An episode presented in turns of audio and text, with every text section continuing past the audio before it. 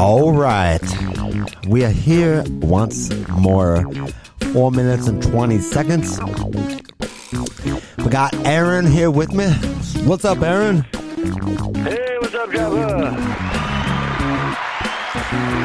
Oh, thank you, thank you. That's right. We got a special episode today because we're discussing a very, very important topic. We are discussing time travel faux pas. like, you have to really watch the currency that you're bringing back in the past oh, yeah, for to sure. make sure that you're not bringing a dollar bill that hasn't been invented yet before the dollar, you know? That's right. You bring the Kennedy 50 cent piece back, people freak out. Oh man, they're not having it. Nah. Yeah, you show up 1961, Kennedy half half dollar, trouble. also, also never travel with a mullet at any time period, even if it was in style. right, this is the bad travel- idea. Don't time, don't time travel with a mullet. will not fit in. Any at Even any time period. Kentucky 1984, you will not fit in. Maybe, maybe at a tractor pull.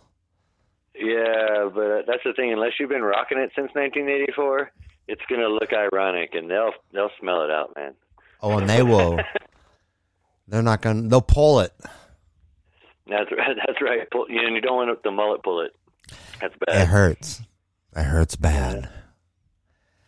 And That's the right. fashion, fashion, you have to wear, watch what you wear when you travel in either direction. Like you can't That's wear right. sunglasses in the old west. No, no. You gotta, yeah, no. You gotta be careful with the watches. You gotta be even careful if you're a tobacco smoker. You can't go with a, a machine rolled cigarette. Yeah, no tailor mades back in the past. Yeah, show up in 1878 Wyoming with a Winston. Trouble. Man, they so would yeah, kill those dirty habits first of all before you get out there. That's a faux pas alone, you know. Don't take your habits on the uh, on the old time travel wave. Right. That can just get you in some serious trouble. You know, you walk in asking for some Jägermeister in 1926. Those frat boys uh, don't party with that. yeah, and you can't ask for stuff during prohibition that doesn't exist. That's right. That's right.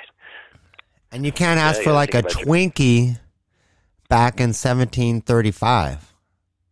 That well, you could, but it I mean- a whole different response. It would mean something different. And they you'd probably be uh, shackled in a dungeon after that.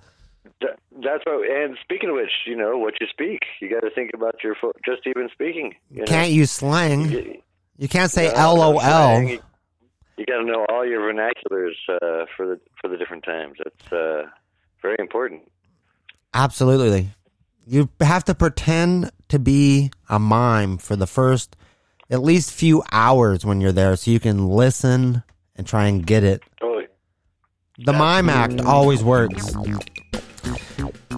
When all else fails, when all else fails, just act like you're a mime or you're you're mute, that's right.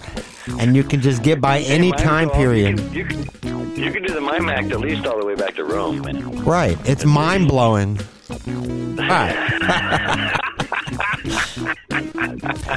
anyway, uh, this is four minutes and twenty seconds. We will talk to you again soon.